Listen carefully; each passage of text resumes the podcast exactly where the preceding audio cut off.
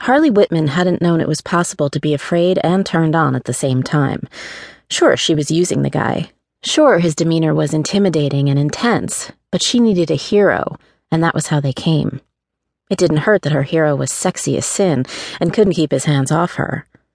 Harley found it exciting and intimidating that Ryker was as rough with the motel door as he was with her, as if time were against him and he was afraid she might change her mind.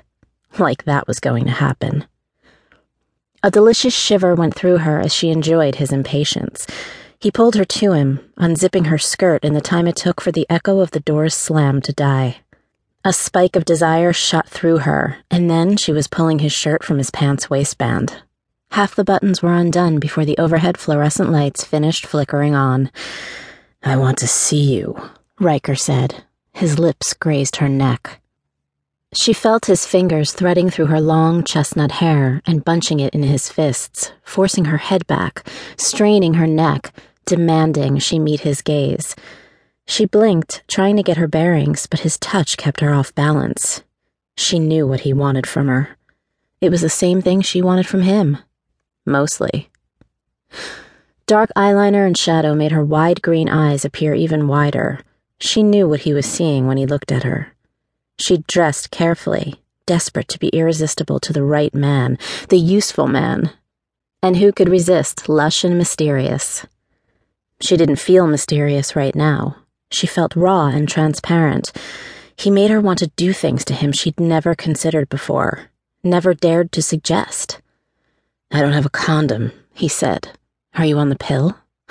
IUD, Harley whispered. Her eyes fluttered closed. This is a mistake.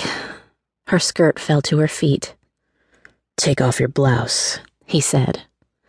Harley clutched at his shoulders as he knelt before her and pushed her silk blouse up, away from her belly. She saw his head bow, heard his breath catch, and then felt his heat tickle her through her lace panties.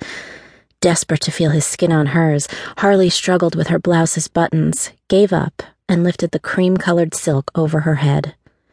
His hands were on her ass as he nuzzled through her panties, her legs trembling, fingers curling into his thick hair, demanding he not stop. No matter what he did, he must not stop. She felt his hands slowly run down her thigh, her calf, and nudged one taupe patent leather Manolo Blahnik pump off her foot. They should bottle your scent.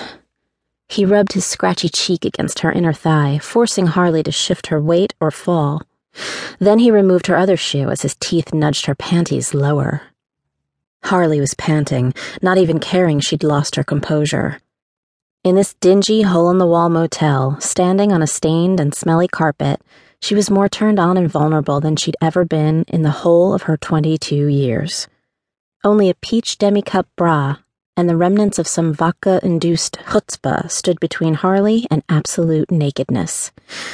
She trembled, scared enough to notice every nuance of the moment, yet she hungered for him, for what he was doing to her, what he would do to her. Harley was out of her depth. This past week, her life had blossomed with firsts. It was the first time she'd stolen someone's identity, the first time she'd willfully committed a crime. This week was the first time she'd ever worn silk and diamonds and lived in a mansion. This week was the first time she'd ever been called Tiffany. Ryker thought that was her name. He thought she was of the manor born. She smiled, wondering. Would Ryker, this muscular, tall, gorgeous man with steel gray eyes and a sexual appetite that scared her, still want Harley, the waitress from New Hampshire? She wasn't even a good waitress. She was a poor, student loan burdened college graduate with a Spanish degree in a bad job market. Teaching Spanish had sounded romantic at 18. Someone should have told her starting high school pay was insulting, if you could even get the job. Waitressing sucked, but it paid the bills. For her whole short life, Harley had defined herself by her never ending struggles to survive and the brother who depended on her. Foster care survivors. Where was the romance in that? It was time to be on the winning team for once. Her brother's life was on the line, and Harley needed to win.